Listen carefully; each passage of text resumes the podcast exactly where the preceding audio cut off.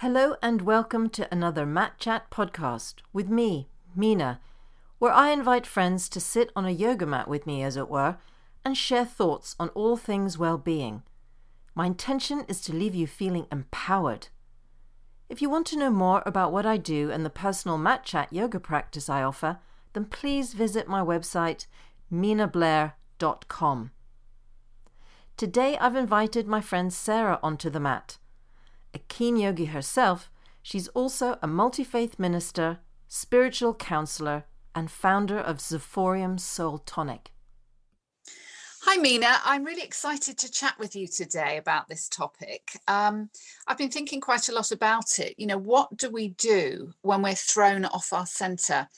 And uh, probably like you, I get lots of questions from people about how do you find your way back to feeling good when something has happened, um, that's difficult or that you just feel that maybe you're having a rough day you wake up with that kind of mindset where everything is not okay so just curious what what do you actually do mina when you find yourself thrown off center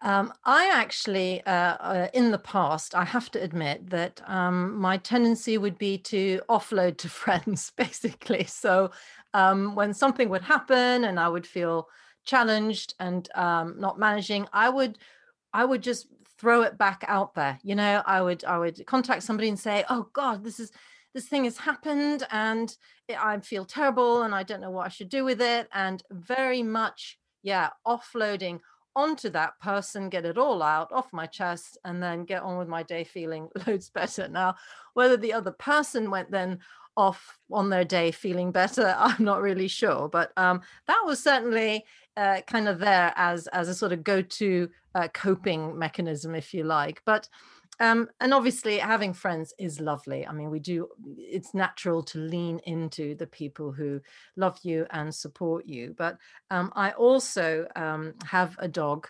And um, I have found now, I've had this dog for five years. In the last five years, I have found how therapeutic and how absolutely calming and stabilizing it is to walk with him outside and being in nature.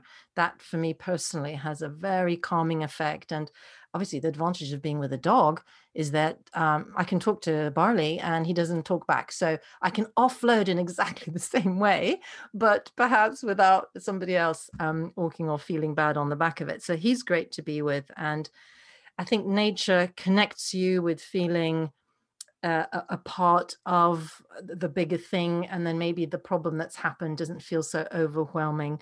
And um, and then actually just lastly on the back of that sarah is um, i'm a yoga teacher so i have a yoga practice and i have found that to be absolutely invaluable in in um, bringing me back to that center when i'm feeling like i've been um, pushed off base a little bit. So what do you do?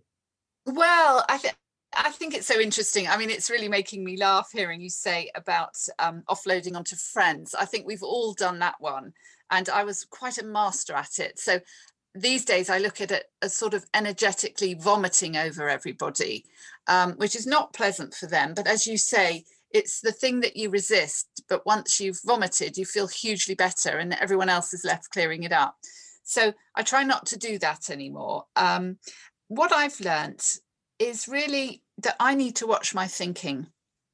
So when I'm feeling really rough, I feel that my mind is always the instigator of that because what's the difference? I can wake up feeling happy or I can wake up feeling sad. Um, the only difference is my thoughts. So I, I have to watch that. And because I come from a history of family of addiction, I have to really watch that my thoughts don't run away with themselves. Um, so I spend time just managing my thinking.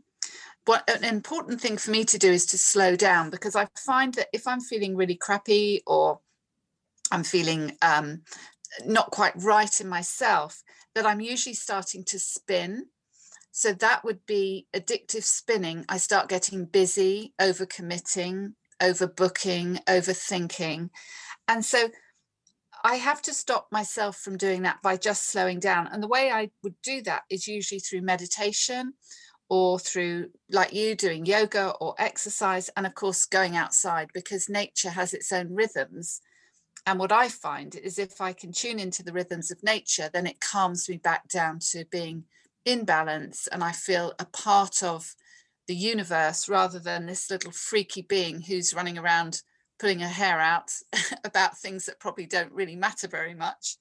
Um, so that's what I tend to do. But I've found over the years it's really important to have a practice or a few different things that I do that bring me back to that center. Yes, I'm. I'm curious about your meditation there, uh, Sarah, because I have found, um, and even as a yoga teacher, I do find meditation quite challenging. So, what you know, what kind of meditation do you actually do? Because there are quite a few different ways of coming about that. So, what is it that you do that help you, know that works for you in meditation? Well, I have a few different. Uh, I, I teach meditation and have done for twenty years. So it's something I I've actually been meditating for thirty years. And um, the very first time I meditated, I had a complete freak out experience because my body relaxed and I realized that I'd never had a relaxed body. I was so uptight and tense all the time. And this was in my uh, middle 20s. And suddenly I had an experience where my body relaxed, my mind relaxed, and I felt totally out of control. So from that moment on, I went and trained with a Buddhist monk to learn how to meditate a female monk when I was living in Windsor. And that was a really amazing experience in learning to still the mind. But what I've found is if I don't do it ongoing, that I go back into my old patterns. So it's a practice that I need to do daily. So I've been meditating for at least 20 minutes, half an hour every day for a very long time. I love the Abraham Hicks uh, meditations. I love the Joe Dispenza meditations. I've got meditations that I've channeled, which I use. Um, and sometimes I just like to be in complete silence. So, a good way for me to focus my mind is to be in a room with nothing happening, no noise happening, and just watching those thoughts and following my breath. So, that's, I do lots of things. I've come to my own way of working with it, but they work. How about you, Mina? Yes, I mean, interestingly, um, uh, over the course of my sort of yoga journey, I have tried different forms of meditation, you know, visualization, listening to music, um, uh, you know, f- focused thinking, one pointedness. And I, I, think it was the discipline, and, and as you say, you have to keep doing it for it to really start to to to affect you, so that you do feel automatically calm when when you start. Um, what happened to me was um, I hadn't mastered though a regular practice until I then broke my arm last September. And actually, I quite literally had to come to a full stop. I had no option, being completely incapacitated and not being able to move very much, at least not initially, that um, I had to be still. I had no choice but to be still, physically still.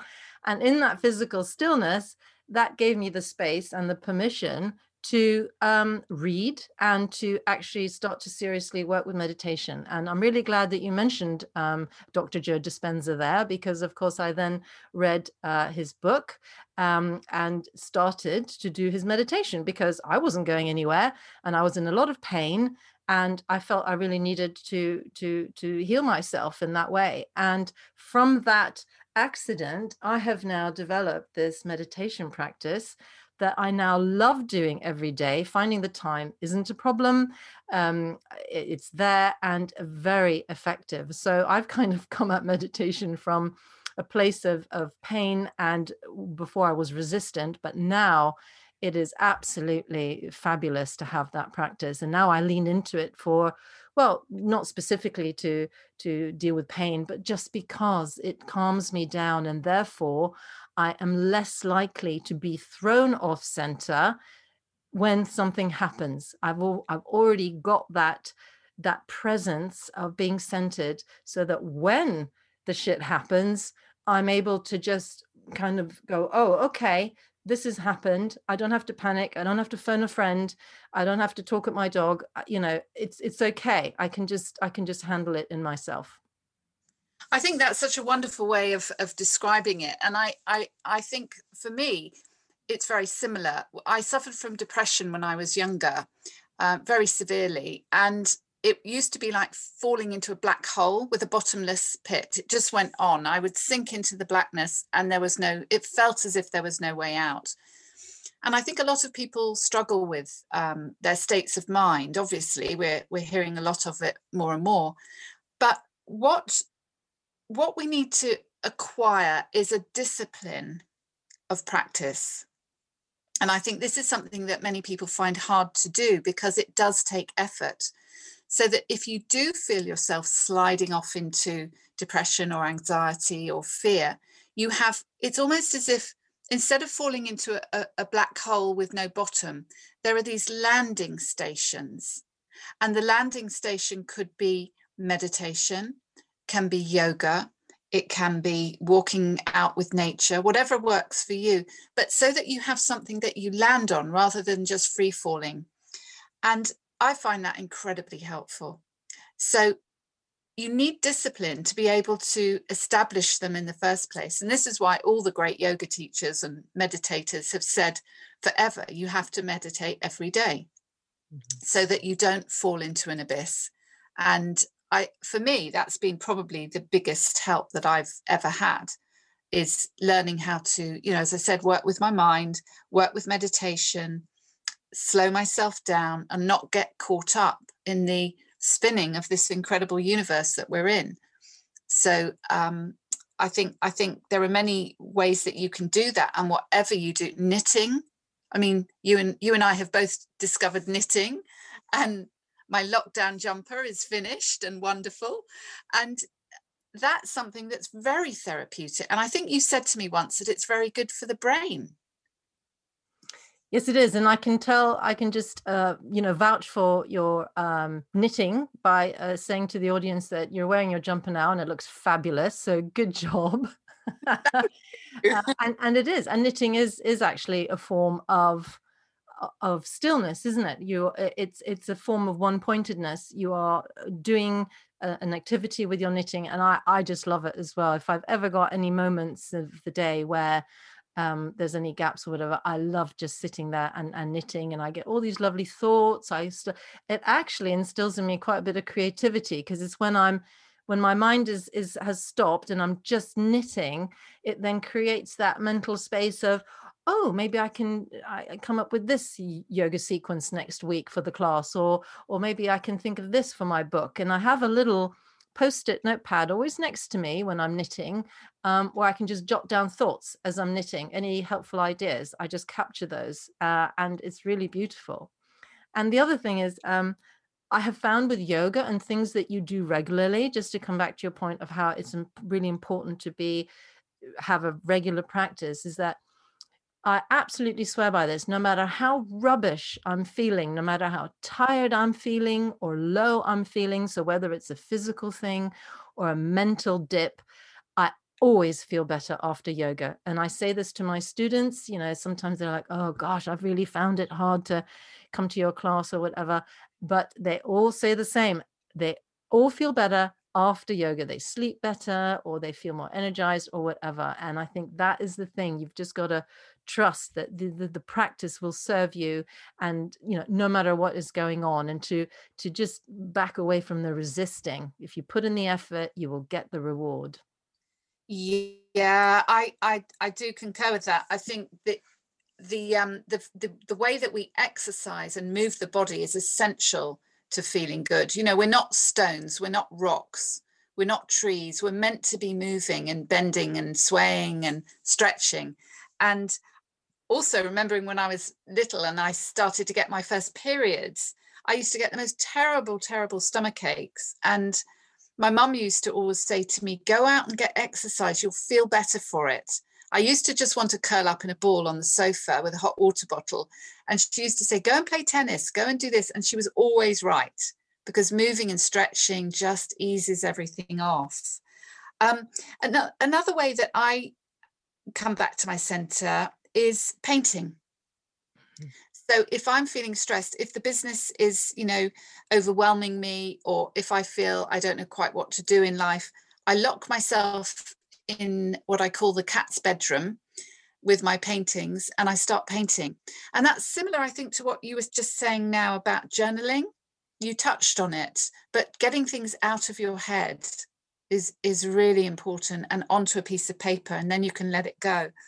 But for me, when I'm painting, I think allowing creativity to emerge is essential. Another part of being a human is to be creative. You are, in my opinion, creation creating itself. So anything you can do that's making, that's knitting, painting, yoga, exercising, anything that inspires you, cooking, just get out there and start doing. Get off the sofa and get doing because that's when you know that the universe is flowing through you. I don't know what you think about that, Mina. yeah, no, I, I agree. I, I think if we just uh, stay within the thoughts, then obviously that's what we'll do. We'll stay within the thoughts and, and in the in the issues. But um, you are a multi-faith um, practitioner, uh, um, a minister. And um, I wanted to ask you about prayer.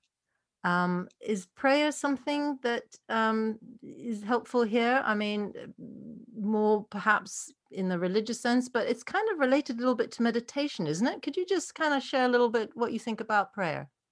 Yeah, thank you. Well, I think I think of prayer as a form of asking. I don't associate it with religion at all.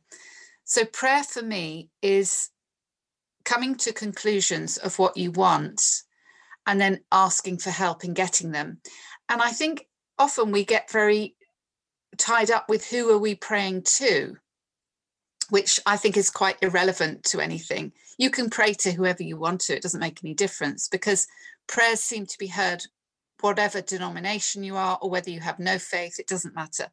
But if you just put it out into the universe of what you're wanting, you know so you might just say i really need help with feeling happier or i really need help with getting a new job whatever it might be that is a prayer.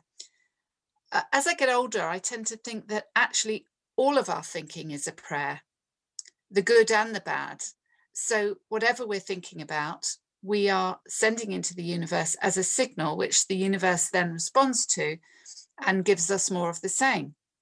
And i think because the universe adores us so much um, I think using Abraham's quote, something like, um, you know, you're you're so free that you can create misery. Um, and I love I love that kind of quote because it really reminds me that whatever I'm thinking is a prayer. If you think that, as I do, that we are all the creator, I don't see a creator out there. I see a creator in here, in each person. So if we are all the creator, then everything we think, say, do, and feel must be a prayer. I don't know. I mean, maybe that's a bit out there, but that's how I see it. So, prayer is really important when you're feeling awful. And many times I have got down on my knees and said, Dear God, just help me now, now. You know, mm. just sort it out now. And really meant it. And I think the more you mean it, the faster it definitely comes to you. And sometimes, like you said, when you've broken your arm and you're stuck indoors, there's nowhere to go, that's when you start to really think, what do I want here? And your prayer would have been, I want my bone healed fast. Mm. And I think, I'm sure a lot of our um, listeners will be thinking, yeah, actually, it was only when I was on my knees that I really meant what I said, that I need help and I need it now. So, faith to me and prayer are just about living a life of integrity. And the more you can be in integrity with your beliefs and with your feelings, then your prayers will be answered. And that I think that's our challenge, isn't it? Because we're usually so fickle and conflicting and weird and mad and crazy in all our thoughts and feelings that, you know, what actually are you asking for? Yeah, I think that's true. And I, in, in fact, just listening to you talking there, I, I was reminded of a time, maybe you remember it. We were out on a dog walk together and I was very upset about something. I was very, talk about off my center. And um, I just was really lost. I'd fallen into that bottomless uh, hole that you've described. And you said to me, Mina, why don't you just hand it over to the universe? Why don't you just hand it over? You are clinging, you are just, you know, you need to detach and just hand it over. And I actually really understood more about what that really meant when I broke my arm and I had that stillness and I had plenty of time to think about m- me and my relationship in the bigger picture you know w- the whole the whole big big story uh, about something greater than me I became quite reflective in fact during this uh, healing experience and I remembered that, that thing that you said to me about just handing it over. And I think that, in a way, is also another thing we can do, isn't it, when we're off center? You just, you have to sort of surrender and trust. This is really hard to do. And I'm not sort of saying, yeah, just go, that uh, sounds really easy, but I mean profoundly, like you said, with emotional intention, deep, profound intention to surrender and just trust that whatever the challenge is, whatever you need to get through, it will be all right. It's all part of the bigger picture. You've got the universe has got your back and that it'll be it'll be well. And I think this is something perhaps a more subtle tool that people don't think about necessarily. I think calling a friend is a bit it, seems a bit more sort of yeah, that that'll be really effective. But this thing that's more subtle about reflecting and just say, why don't I just have the belief, have the faith that this is going to be all right and hand it over to something greater, to the universe. And I'm sure that you've, you know, ha- haven't you had something similar experiences like this? Yes, I think that's such a great point. The um, first thing I just want to add to that is the thing about having a really good friend. A really good friend does not join you in your misery. And that's something we do for each other and it's really great isn't it? We call each other out on our doomy gloomy falling into our pits. We we won't have it for each other and i am so grateful when you do that for me. When you say to me okay sarah you're in your story. I'm not going there with you. Climb out of it and then let's talk. And it's something that you know i do for you which is wonderful uh, as well um, but yes, surrender and trust to me seems to come on in many layers. You know, you think you've surrendered and trusted, and you're busy getting on with your life, and then you're asked to surrender to another level. Particularly people like us who've had, you know, difficult childhoods in terms of family dynamics, because it wasn't safe, there wasn't much to trust. And so we've had to really learn that. And I think often I thought, right, I've got a handle on surrender and trust now. That's it, that's sorted. And then something else happens and off I go again. yeah, absolutely. And it's taken me a lifetime, and I'm, I'm not being dramatic, it's taken me my lifetime to come to this point of not just understanding what surrendering and trusting actually is, but then allowing myself to do it, to to lean into the surrender and trust and the thing that's greater than me the universe in this way and feeling comforted uh, so profoundly when i think of things in this way. And it has taken away all my fear you know i was quite a fearful person um, and you know during my life it was always like oh if if some if that happens i'll never cope you know? Well that thing there better not happen because i couldn't possibly manage that. I was constantly my my leading in my life my life approach was uh, that that thing whatever it is mustn't happen to me because then the whole i'd fall apart.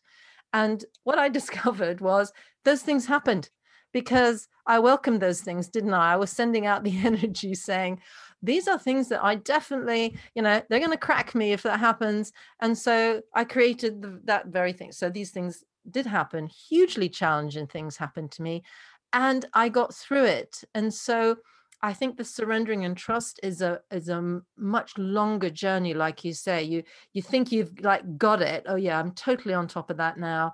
Now it'll be fine and then it's like well no no you, now this bigger thing is going to happen to you and you're going to learn a bit more about surrendering trusting and it becomes almost like a it'll come these challenges then become almost like a joyful experience because you're like oh here's this terrible thing that's just happened.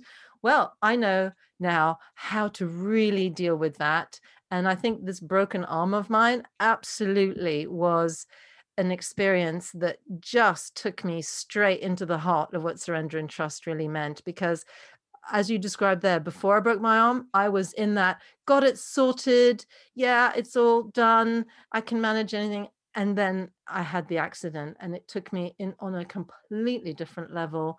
And now I feel uh, profoundly transformed by it and um in a different place to go forward to face whatever else happens. And I think that's that's exactly the thing isn't it? Oh, I know. I'm I'm laughing to myself because you know everything that we think that we can't deal with, we can, and all our everything that we're longing for is the other side of our resistance. Everything. And so the resistance has to be battered down. And the joy of having wisdom of lived lived full lives as we have is that we can begin to see a broader picture. And that's i guess the final surrender is when we leave our physical body and we just let go and move on.